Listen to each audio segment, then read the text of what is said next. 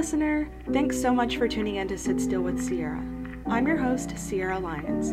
This podcast is not only dedicated to helping listeners become more self aware, introspective versions of themselves, it's also a space for us to have unconventional conversations not often had in traditional church spaces. I hope you're sitting still and ready for a topic of conversation. I have a feeling it's going to be a good one.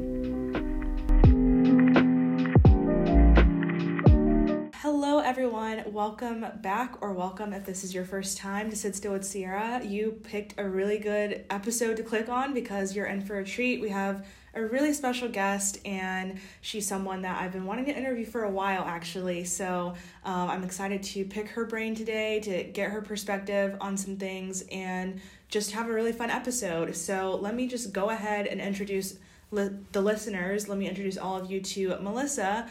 Um, hey, you there, Melissa? Hi. Hello, everyone.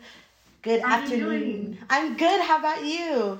I'm great. Thank you so much for joining me and sitting still with me um, for just a few minutes to have a really good conversation. Um, I, like I said, I've been wanting to speak to you for a while, um, and I think that the listeners are going to have um, really good takeaway from our conversation. So, first off, just how's the new year going for you? How are things? It is good, honestly. I um I'm kind of thankful for well, I, I won't say that I'm thankful for COVID because I'm not. COVID could catch these hands, but Right. I'm kind of thankful for this second wind of being at home and working from home. Um, just having more time with uh, my daughter, having some sufficient time uh, to rest, recover from the holidays, recover from a really busy um, 2021, but also um, to prepare for the influx of clients that I have for the 2022 kind of wedding year. I'm sitting at six weddings um, and two pending um, for right now, and that's just for the first half of 2022. I'm sure at some point they'll start trickling in, which is naturally around um, around February, March. The tail end of 2022 will be like, okay, we need a planner now. Um, but yeah, I'm excited about where we are right now as far as clientele and um, yeah, it's been a it's already a good year and we're only we're only 18 days in. So I guess that's a good sign.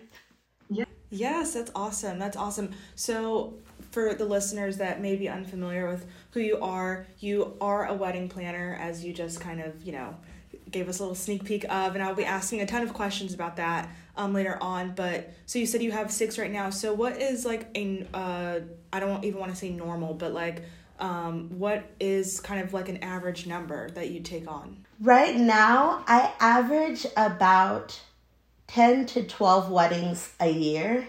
Um, and that's because I'm still fairly new in the in the wedding planning industry, or at least formally.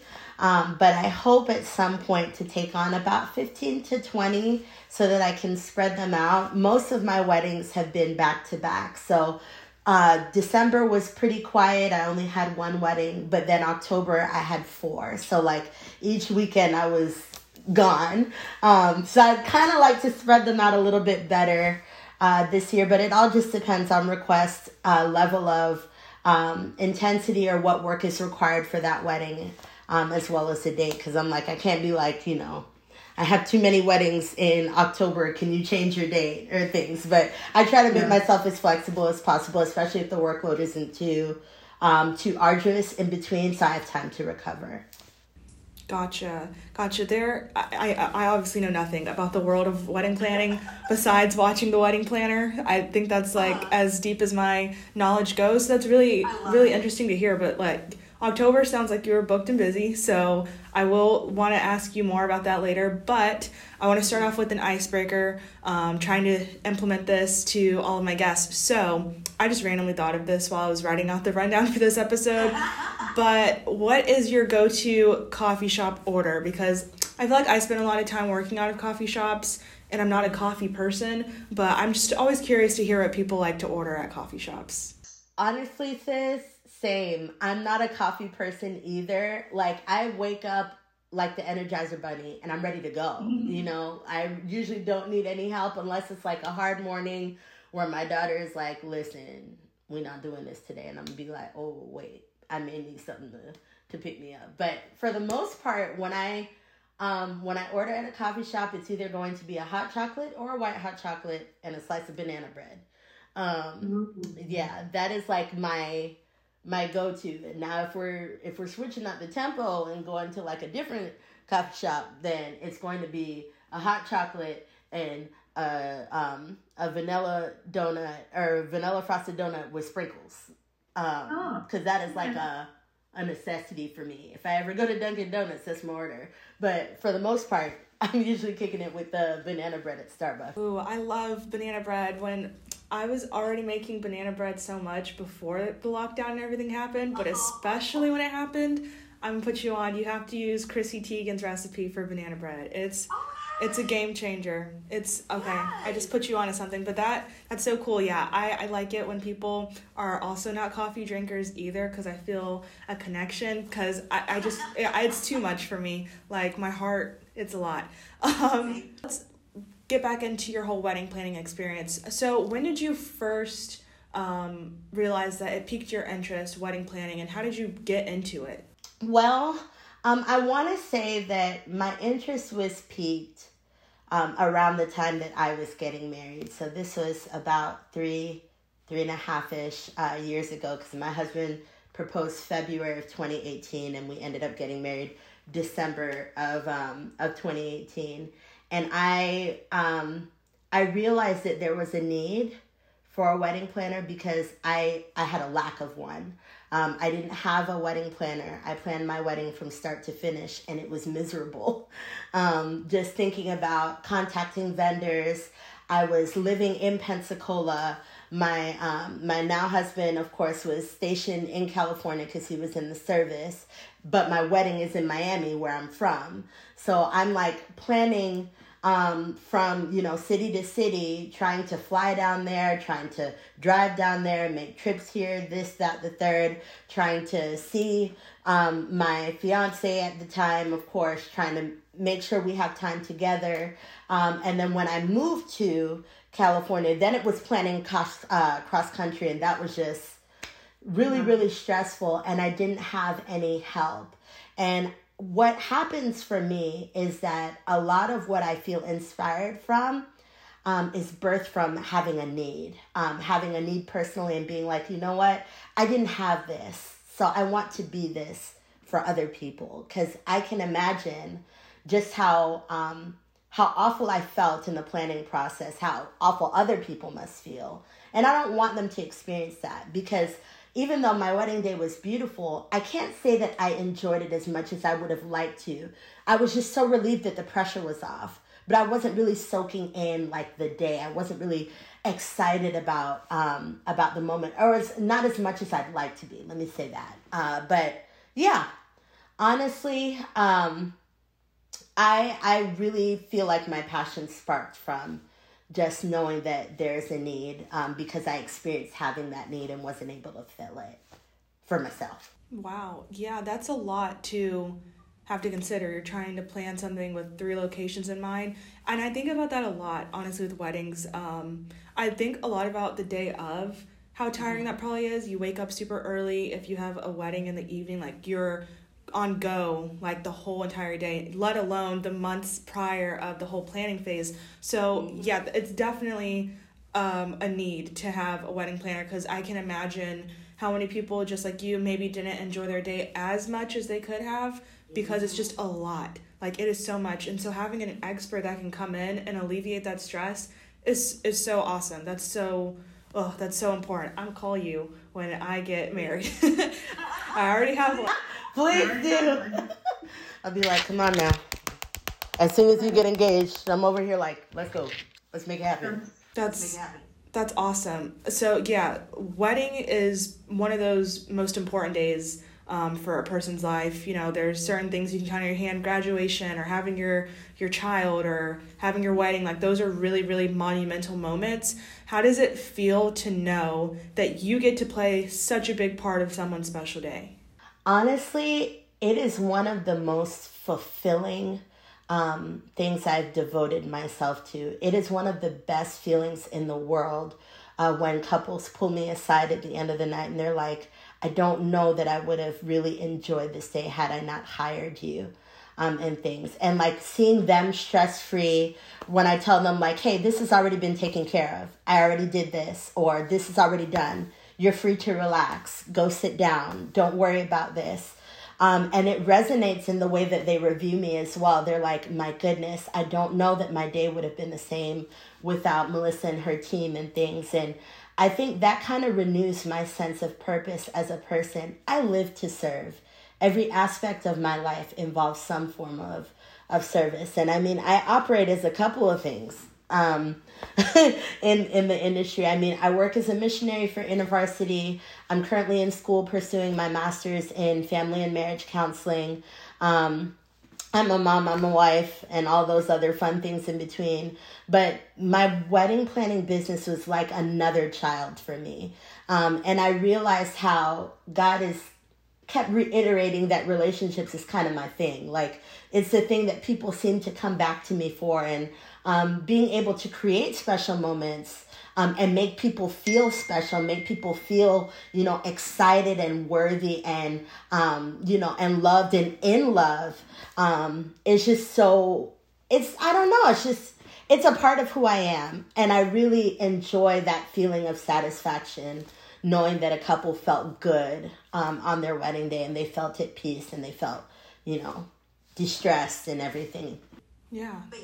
That's incredible. You definitely have to. You mentioned um, like you love to serve, but it also seems like it takes having a gift for administration for sure. All of the planning that goes into it, and I think some people don't realize that the ability to organize and administrate really is a gift. Like not everybody has it, um, and it's. I'm sure it's a very challenging, high quick fast paced or sometimes i'm sure it's slow paced but for the most part it seems like it's you know you have this deadline of their wedding date and you have a lot to get done before then um, tell me what are some of the challenges that come with the job or what's just even something about the role that you play that a lot of people may not even know goes into being a wedding planner some of the challenges I think are um, are the client's perspective of what a wedding planner is supposed to be. So I um I recently had to let a client go because they um they had this assumption that I was supposed to somehow magically fix and um, take care of all of their needs um, on whatever time frame. They didn't respect my time. I was up to like two in the morning trying to draft an invitation for them. And the next day they were like, we don't like it. You need to start over. And I'm like, that's not how this works, you know? Um, while I work to alleviate some of the stress and pressure um, of wedding planning, I'm not your slave. I have other things and responsibilities and other clients that I have to tend to. Um, so I also want clients to understand that um, wedding planning is a partnership. I don't just somehow take over. Um, but we are in constant communication. You tell me what your needs are, and I tell you how I can meet them based on what package you purchase, one, um, and what what kind of time we're working with too. Like I can't um, I can't throw you a um, a glitzy glammed wedding in two weeks, you know, or three months. That's something that would require a lot of time. So, like, one of the challenging things is helping the client to understand um, what role I play in the process, but helping them to also understand that it's a partnership. I don't just come in and assume the role um, and take over everything, but you kind of have to walk with me, hold hands with me for a minute. And then on the day of, it's like, don't worry about anything because we've already had the conversations and um, now I'm just, you know, I'm acting out or um, executing everything that we've talked about. But yeah, um, something that most people may not know about um, about wedding planning or about the job is that it is very much more psychological than it is financial. So when people think about wedding planning, it's like who do I have to pay? When do I have to pay them? All this other stuff. Um, when really a lot of the decision is based on things that um, or memories that people have held for you know years and years and years for those who have kind of dreamed up what their wedding would be like um, the the date that they pick um, usually has some meaning behind it the vendors that they pick usually have some meanings behind it recently um, just to kind of give you an example of that i um, i had a client hire me on and they um, were asking for like a photographer a videographer and a DJ. So I sent them some people that were that I've worked with in that area, and they were like, um, "No offense, but do you have any um, people that you've worked with that are people of color? We just really feel like representation is important for the both of us because the, um, I believe the bride um, immigrated to the U.S. and um, wanted her culture represented, even in the putting together of vendors." And I was like, I would never, even as a black woman in the industry, I don't even think about that. I'm like, well, let me find you the person that, you know, that I've worked with that's the cheapest, that's in this area and all this other things. But um, even the picking of vendors has more meaning to them. And like some people hire me based off of that. They're like, you know what? I think a black wedding planner would understand me a little bit better. I think a woman wedding planner would understand this caveat of this planning process and how I would feel and how I would react in this, uh, you know, this and that certain way. And I didn't realize that it was way more psychological than financial for folks. Uh, but yeah, that's something I think most people find um, once they start wedding planning. But from the outside looking in, most people assume that it's just like, it's just the money that goes into it. That's really interesting. And I that is really interesting to think about because like I mentioned before, a wedding is one of those monumental days in your in a person's life. And so you want to be able to have some sort of relatability to the person that is behind making it happen or the people that are a part of making it happen. So that makes a lot of sense. Um, and it is also i like how you mentioned that it's a partnership um, that the responsibility isn't all on you and it's also not all on them as as well. Um, so yeah it's really really good insight um, for people that are listening and may have no clue like like myself what really goes into the job so thank you for sharing that um, we are going to take a quick little break and then when we come back we are going to get into our topic of discussion i hope you're enjoying this episode of the podcast before we jump back into our conversation, did you know we're on Instagram and Facebook? Follow us on Facebook at Sit Still with Sierra and request access to our private Facebook group, Sit Still with Sierra. These are spaces where we keep the party going and have great dialogue. Now let's get back into the episode.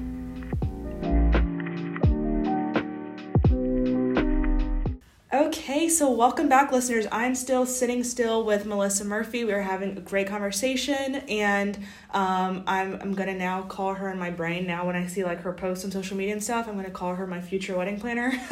um, I've already called it, but today, if you can tell by the title, we are going to be talking about marriage rates specifically as it pertains to black women and black christian women even more specifically. So my background i'm a journalist and so i always like to come with the facts like to come with the data. Um, i don't like to just spew claims. So i would like to read you know I, I was reading a study and it's a 2015 study that was published in the national center for biotechnology information and it explores why compared to both white and hispanic women black women marry later in life, are less likely to marry at all, and have higher rates of marital instability. Now, the authors um, argue that the racial gap in marriage that emerged in the 60s and has grown since is due partly to broad changes in ideas about family arrangements that have made marriage optional.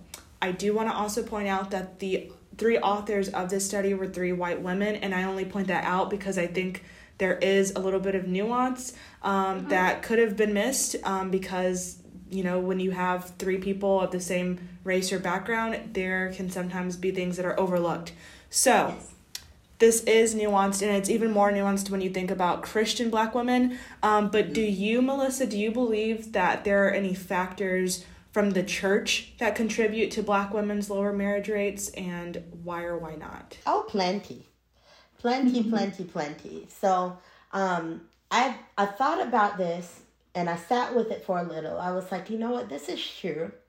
And at some point, um, I found myself asking that question a lot, even um, in the kind of younger years of my singleness. I'm like, something just feels off. And I would look around at people that I was working with, especially women in ministry, the black women in, uh, in ministry that I've had the you know pleasure of being uh, being um, colleagues with.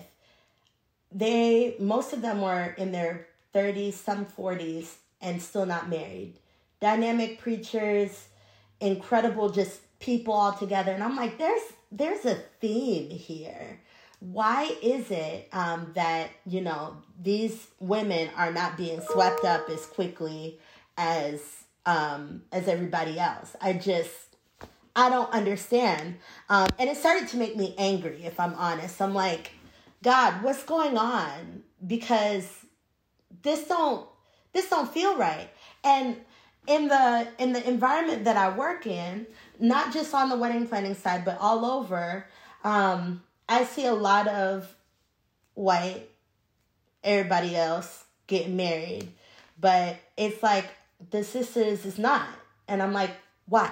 Why is that? Why why are we there? But I realized there was something um, I had to go back to the source. So I had to think about black women in general. So I did some research and right now as it stands, I think it's 7 out of 10 black women are currently either single, um, dating but not married, and 3 out of 10 are likely to not get married at all. And I'm like, yo, those numbers are kind of high. Where what is this coming from?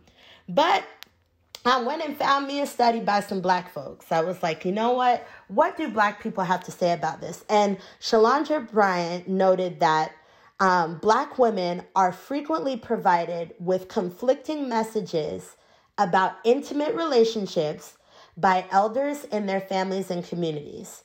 So they took from a study, this was back in 1998, but see how familiar this feels in 2022. Black women are given one message of independence God bless the child who has her own, with its implication that black men cannot be trusted to stay with and provide for women. And then the other message that they're given is that a woman's utmost goal is to find a man who will take care of her. So we want you to have your own, be independent, be the IBW, be the independent black woman who don't need no man but you also need to be looking for a man that can take care of you. So work, but work, don't work too hard. Um, have your own, but don't intimidate um, the man. Uh, you know, don't make them feel like they can't take care of you. So, because of these mixed messaging, um, women are usually in the place where they don't form lasting, intimate relationships, um, or they experience difficulty because they don't know how to consolidate everything that we've been taught um, and we've been told. And I was like, yo, that's crazy. That makes a lot of sense. But to take it a step further, when we think about um, the church and its role in sending conflicting messages, sometimes Christian black women suffer singleness because of expectation. So, usually, when uh, we think about the context of how Black women are seen uh, for being single, we're supposed to be caregivers, we're supposed to be able to tend to the home cook, clean. We're supposed to be a spiritual support um, to our man. So we need to be prayed up. We need to be praying for our spouse. We need to be all this other things. And not that those things aren't good, but if they remain the focus and you're not seeing any results of that, it's so easy to become upset or bitter or unsatisfied. We're also expected to be chaste, no sex before marriage, probably no kissing. You have programs like True Love Waits that are like, if you kiss your spouse before you get married, I don't know if you'll be as blessed to find a good man and all this other stuff. And the whole, um, the whole idea of purity culture is so damaging to women who may have had a sexual past and feel like they can't have a good or healthy relationship or they can't have a marriage because they're damaged. So the way that we exalt those who may have waited, the way that we exalt those who you know have abstained from um, from sexual intimacy and things, um, can send the message to other folks who are still working out their salvation that this is an issue. So a lot of that I feel uh, contributes to like that um, that idea or um, the truth of black women just not uh, getting married or not being picked up. Um, but also, we're fed the idea that we're asking too much if we want a man of a certain standard. So we're asked to settle, thrown in a singles group at church, recommended by every church mama to date their son. I can't tell you how frustrating it was uh, for for me to be sitting in church and people to be like, well, you know, you're single. I think you'd be good with my son, or my son doesn't have anybody, or this, that, the third. And it's like, man, can y'all? I just no. I don't yeah. want just anybody because I'm single. Like that doesn't mean that I'm supposed to to just settle for whatever because I'm not sure that anybody else will come along. Um, but yeah, I think some of those ideas kind of create that tension and make it very difficult to get to the aisle. It was already difficult as a black woman. Throwing the um the um component of the church and then it's like this is like almost impossible, you know. Yeah, you oh lord, you said so many good things just now. Um and so many things that I I mean I'm a young 22 year old and I'm in the Bible Belt South. Um so my experience with it is a lot of the things that you just named and coming out last year, leaving the church that I had been at for 13 years and picking up a lot of false doctrine as it pertains to purity culture or what it means to court versus date. But if you ask people what the difference is, they can't really tell you. Um, and also the nuance of race as well. Like, I, I know a lot of people that I went to high school with or friends that I have that aren't black, and most of them that are you know the same age as me they're already married or they are engaged and i spent so much time feeling like well what is like where did we mess up? Like did we do something wrong god? Like did black women do something wrong? Or like did we miss the mark in our community to where we hyperfixated on being educated and working too much? And now we kind of put being in a healthy relationship on the back burner? Like these have been the questions that have been swarming through my mind, if I'm being honest, the past over a year, but specifically the past year, it's been very much at the forefront of my mind because I think that when you're in an environment where you kind of are the outlier, you are the one that isn't in a relationship, you are the one that isn't, you know, has not had a boyfriend, like it can feel like oh, there's something wrong with me. Or it can feel like, oh, where did we miss the mark? But I, I want to go back to what you were talking about when you're um, when you were mentioning black women being independent. And this is why stereotype stereotypes are so harmful, is because the stereotype of independent black woman, it, it's like it leaves no room for for nuance and it's the binary of you're either independent you you have a career or you are not self-sufficient you depend on a man and you just stay at home and you just are bare, barefoot and pregnant. Like there's no in between room. And you are a prime example that you don't it ha- doesn't have to be one or the other. It can be both and. Um, and so i just you mentioned single single groups and churches which is a question that i have later on um, because i think that the church is recognizing that something is off but i i wouldn't say that from what i've seen as a whole i i don't think that the church is still really making amends for the harm that they've done as it pertains to purity culture and just falsehoods when it comes to being single. So i do want to circle back around to that um, in a bit but I wanted to ask you because you got married in your early to mid 20s, so you don't fall under this study's specific category. Um, or you don't fall under this statistic. Can you share your story of marrying your husband and did did the church play a role in you guys' relationship or was that kind of like you're leaving them out the mix or was it that you guys kind of kept them in a loop basically? Um, So I mean, go. Let me give you the tea. Okay, so um, my husband and I we met nine, eight, eight years ago. What year are we in? I don't know.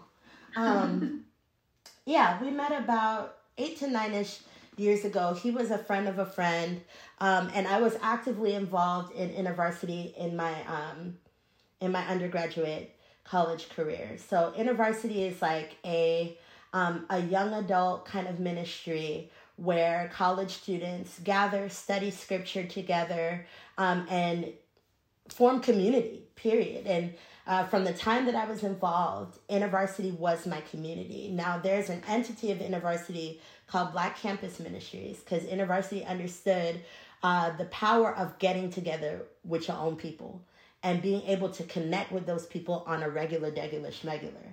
And that was kind of how we met. Um, we were all within the same group, but um, it wasn't like a singles group. Like we was all single, but that wasn't the focus. Um, it was just building community and chasing God together. And we were friends for like a good minute. He was stuck in the friend zone because I was trying to date his friend. Um, but that's another story for another day, child. Um, I was trying to date his friend. Um, and I had an idea. I was kind of sitting in that perception of what I believed a Christian marriage was supposed to be, or what I believed singleness was supposed to be, and how I'm supposed to court, and if I did this, that, the third, and all this other stuff. And that just got to be too overwhelming. And I saw it um, play out in the relationships that I had. They just either ended really bad, um, or they just never really got anywhere past the first or second date. Um, it was just miserable.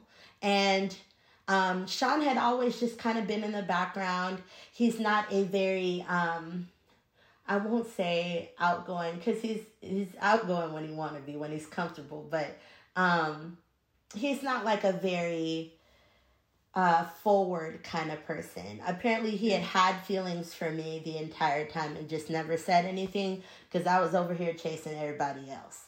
But um, ah, I mean he just still kind of remained my friend um, for a while until he was like, I think I'm good with us not being just friends or for, for us, you know, to, you know, just have our relationship this way. Um, and he kind of laid his cards on the table. And that was a place in my life where i had just finished uh, praying like god i'm done with dating. I'm done with this that the third. I'm done with singles groups. Don't ask me about nobody. There's obviously nobody around. Nobody is serious all this other stuff. And then i get a text from him saying he's in town and i'm like oh let's go to dinner.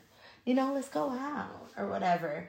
Um, and from there um, after he and i uh, went out and he kind of laid his cards on the table, uh, I began to pray because something felt different about the way that he approached me. I was like, this feels odd, and the time that you're coming feels odd because I just told the Lord I was done with all of this.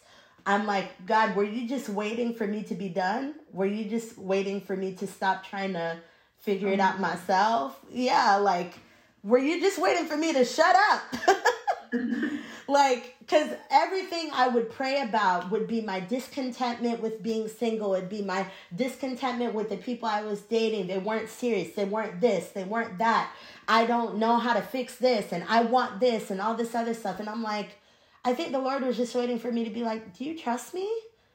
Do you really do you trust me? Like for real for real. Do you trust me to figure it out? Do you trust me um, for this portion of your life? Can you be content with just me can you be content with all that I I offer you as a you know as your God, as your Savior, as your as your everything? And um, when when I met my husband, and I started to pray about his like involvement in my life, I started to to look at the way that um, he treated me. I would look at the way that he spoke about me to other people. I would look at the way that um, that he allowed me to lead and be myself um, in certain aspects of our relationship. And I was like, yo, I can be completely myself with this person. Um, all the ambition that I have, all of the drive that I have does not intimidate him. Um, you know, I I'm still in school as I mentioned before. My husband has a high school diploma and a strong military career. Um, and often in the beginning parts of our relationship, he said he felt insecure about that, but it wasn't an insecurity that he allowed to um, undermine or um, intimidate him. Like he doesn't feel like that emasculated him any. And that stood out to me.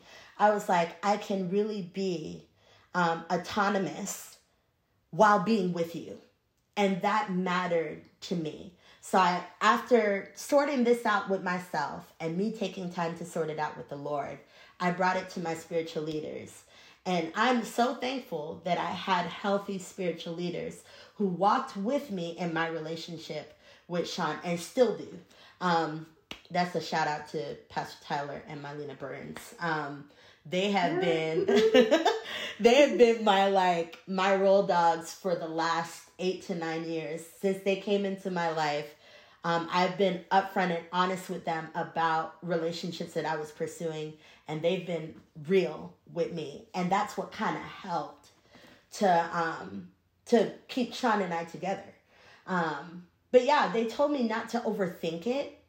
Like when I would think about purity culture, when I would think about going to, you know, fly and see Sean and spend a weekend and this, that, the third, they're like, okay, honor God, but have fun, relax, get to know each other, figure all that other stuff out later. And because they helped me to alleviate that pressure, all of those ideas, all of those beliefs that I had held before, I could really just open myself up to get to know him. And when I did, I found out I really liked him.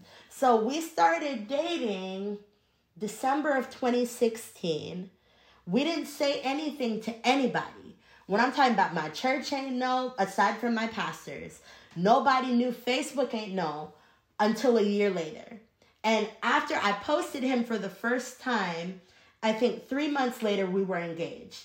It's like if I don't involve y'all on this level, on a congregational level, I think I'm good. Because if I, you know, if I talk to too many people about it, everybody gonna be in my business. And they're mm-hmm. also gonna come with opinions of what they think I should be doing or how they think my relationship should look like. And I didn't want that pressure. And Tyler and Mylena also understood that. So I shared in honesty and you know, in sincerity with them everything that we had experienced. And they're like, this is not a deal breaker. This is not something that, you know, um, you need to end the relationship for. This is something that you can work out. Maybe you should ask about this. And because of that relationship, that strengthened my trust in Sean to be a good partner to me. Because what the only thing that happened when we got engaged is that I just had more questions. I'm just like, how are we gonna do this? How are we? I couldn't hear none of what Sean was saying when he was proposing because the questions were already formulating. And I still had um, my church family or my pastors as a backup to be like, remember what you were experiencing when you were dating. Relax. Just relax.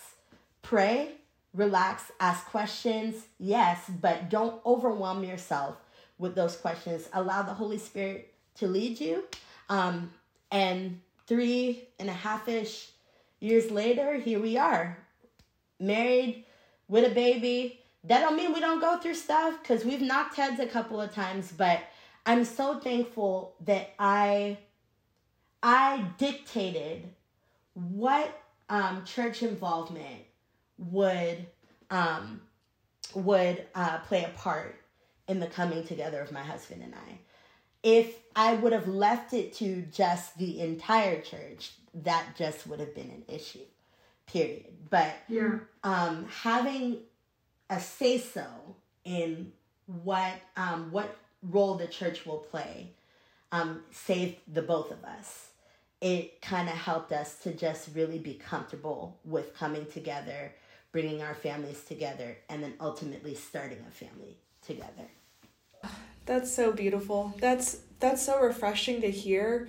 Um, that's why I'm just smiling ear to ear while you're talking because it's just it's just so refreshing to hear people have really healthy experiences with church involvement and I I like how you mentioned that you you and Sean dictated how much involvement the the church or the congregation would have. And to to go that year and not you know tell anyone outside of pastor tyler and pastor mylena love them um, is something that i think people can really learn from because unfortunately you can't escape people's opinions once they know. Um, and church people particularly have a way of um, somehow making their opinion bible um, and making their opinion known even when he didn't ask. Um, I, even just in some of my experience I've had with like liking guys at church or guys like me, and it's like all of a sudden everyone comes out of the woodworks under the guise of discipleship, but really it's just them being nosy,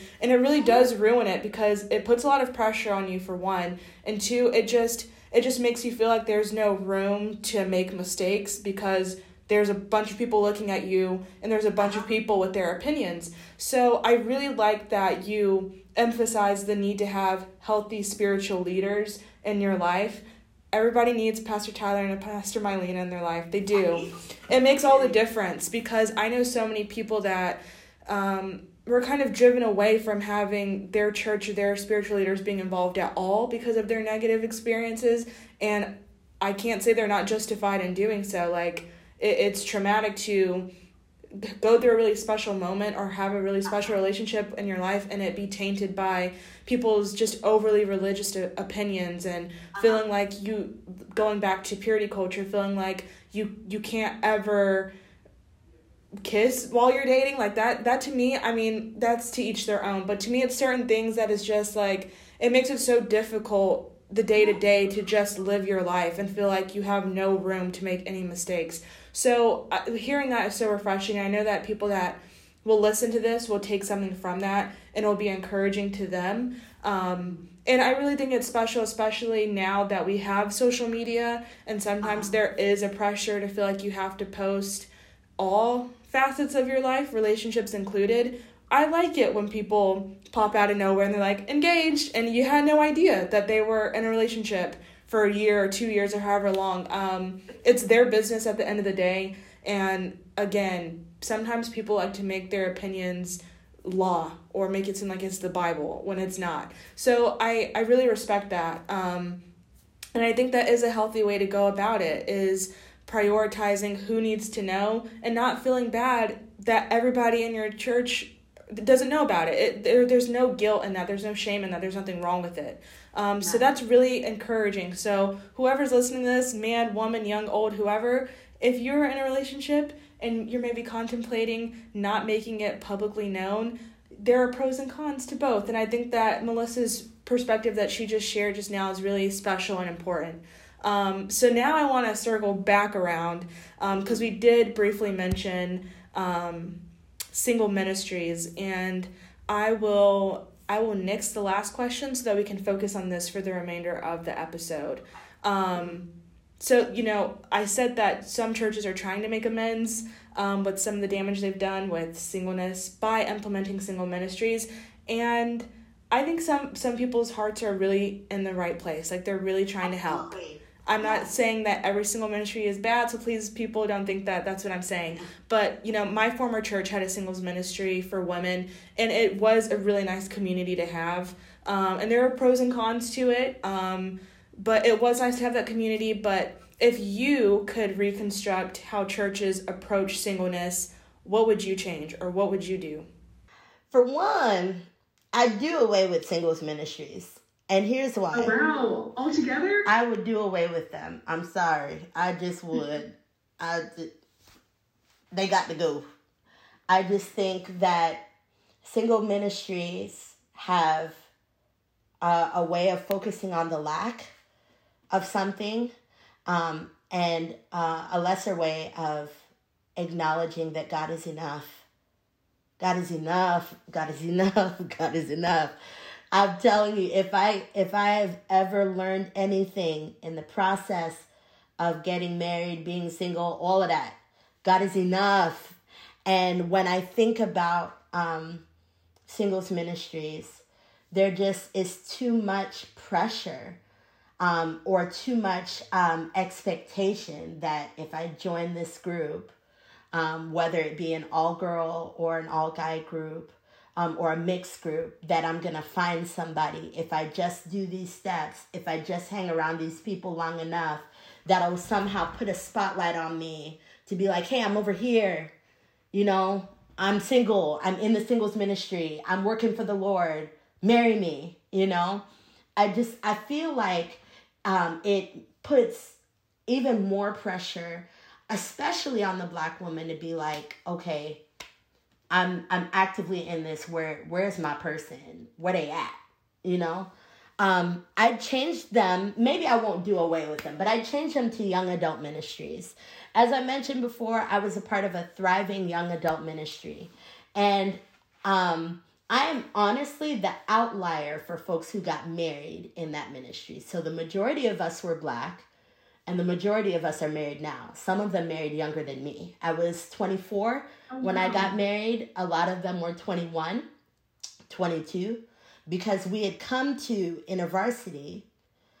All of us were single, every last one of us. But that just wasn't the focus. The focus was on pursuing the Lord and being content with Him. And in the process of that, we ended up finding each other. We're all pretty much married to each other. If I showed you a picture of our group, I'd be like, this person is married to this one on the left. This one was dating this one, but now they're married to this one on the right. And this one, like all our, a majority of our friend group is wow. is married off and starting families. Uh, we just married off one of our last InterVarsity presidents a couple of months ago. I had the pleasure of planning her wedding as well. Uh, but yeah, all black, all married to each other, never attended a single group we were just in a young adult ministry who focused on um, chasing the Lord and being in healthy community together. We all would hang out at Denny's till four in the morning or um, or Steak and Shake. Um, we would do Bible study together. We'd do our homework together. I mean, these are the people I would take turns um, sleeping uh, in the library with. It's like one person is in the chair sleeping, the next person is working on their paper, the next person is, you know, getting snacks for the group. We just lived in community together. And after a while, some of us started pairing up. And people would come to our ministry thinking that they were going to find somebody, and we would happily tell them to leave. It's like, that's not what this is about. It happens. Mm-hmm you know, because we're all in healthy, com- you know, community with each other. But this is not the focus. So if I could change anything, I would just ask that people would create young adult spaces where Jesus is the focus and being content with yourself is the focus because it will organically happen if you put plenty of people in an atmosphere like that. We talked about relationships but that just wasn't the it just wasn't the um the direct like over overarching subject of our time mm-hmm. together um and that was healthy for all of us because although it was on our minds um, if that was the only thing that we were thinking about, our relationships with Jesus would look like crap. It'd be awful because that once we arrive, once we get to that place, it's like, oh, well, what else do I need God for? You know, or what else, you know, can I find in my relationship with the Lord? I have this. Now everything else doesn't matter, you know? Um, or I prayed for this and I got it. So I'm good, you know? But yeah, yeah. just making uh, young adult ministry and pursuing the Lord the focus, I think would be helpful for any Absolutely. singles ministry. Absolutely. I agree 1000%. Um, it's it makes me think of one of my favorite scriptures and it was my scripture for 2021 which is matthew 6.33 seek first his kingdom and righteousness and all these mm-hmm. things will be added. Um, it, it's so important and i know it may be a scripture or maybe a thought process that some people think is like overused or overplayed but it's so true. Just thinking about my my experience last year with freelancing last year was my first year freelancing like seriously. And in january of last year i didn't anticipate everything that came with it but i knew that at the end of 2020 as i was making like you know i always do like vision boards things like that i knew that matthew 633 was my scripture for the year. I am focusing on seeking god's kingdom and whatever comes great cool awesome And so I want people to keep that mindset as it pertains to anything with being single, with pursuing a career, with your education, whatever facet of life. Seek first his kingdom. I think that we say that we trust God, but really, when we really mm. get down to the nitty gritty, do we? Because I, I will be the first to admit that I can freak out about time. Time is something for me. It's like if it doesn't happen in this certain amount of time, it's not going to happen. Da da da, and I get overwhelmed when it's just like, dude, do you trust God or not? He's going to do it. Maybe he's not going to do it when you expect, but he's going to do it in his timing and in his way that is perfect for your life. Um, it makes me think of Pastor Tyler, he the series that he did towards the end of the year last year on Godspeed. It's not as important as when you get there um, as it is how you get there. What condition are you in? What condition is your heart in? So, if that is the piece of advice that I could leave anyone, even if you're in a relationship and you're listening to this, if I could leave that piece of advice with you, it's it's not as important on this certain time frame or happening in the way that you dream and vision and yes it's good to dream and envision what you want your life to look like but i don't want it to take precedence over trusting god so Melissa, if you have any like 15, 20 second wrap up of any advice you'd give or just anything you want to say as you wrap up, um, as we wrap up here. Absolutely. Um, my advice to any um, Christian black woman or uh, black person or person um, who is pursuing the Lord, run for the Lord as hard as you can. Develop intimacy with Him, not as a ruse for the discontentment um, or for your discontentment with the season you're in but really immerse yourself in His love, mercy, forgiveness, and grace. Grind hard. Ask yourself what it is like, uh, what it is that you like to do, and find a way to do that thing with excellence and joy. Go out by yourself and in a group. Get some good girlfriends or guy friends and live. Date openly and discerningly. You never know what God might bring you if you open your heart. And lastly, open your heart, but take your mind with you. Use wisdom in who and what you give your time to. Don't be afraid to feel, love, lose, get back up, and try again. Trust God, drink water, lay your edges, and mind your business. I love it. Round of applause, round of applause. So, so good. Such good advice. Thank you so much, Melissa, for joining me. Um, where can listeners follow you on social media? And if they, hey, if they need a wedding planner, where can they find your, your work? Well, um, there are a couple places you can find me on Facebook. It's Melissa Stephanie Murphy, my full government name. Don't steal my social security because it's hard out here. Um, my Instagram, uh, Melly underscore M A Y Y Y, Melly May. Um, my business also has an Instagram, allinOneWeddings.events. And then I also have a website, www.allinOneWeddings.events uh, as well.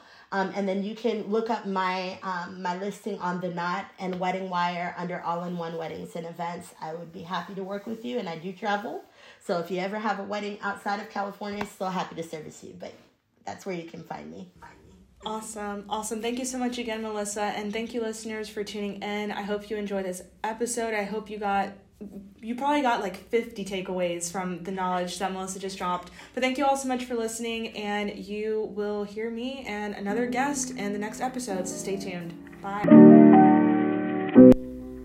I hope you enjoyed this episode of Sit Still with Sierra. Whether you're listening on Apple Podcasts, Spotify, or some other podcast listening platform, your support means the world. Make sure to share this episode with a friend or two, and I'll talk to you soon. Bye so much for calling.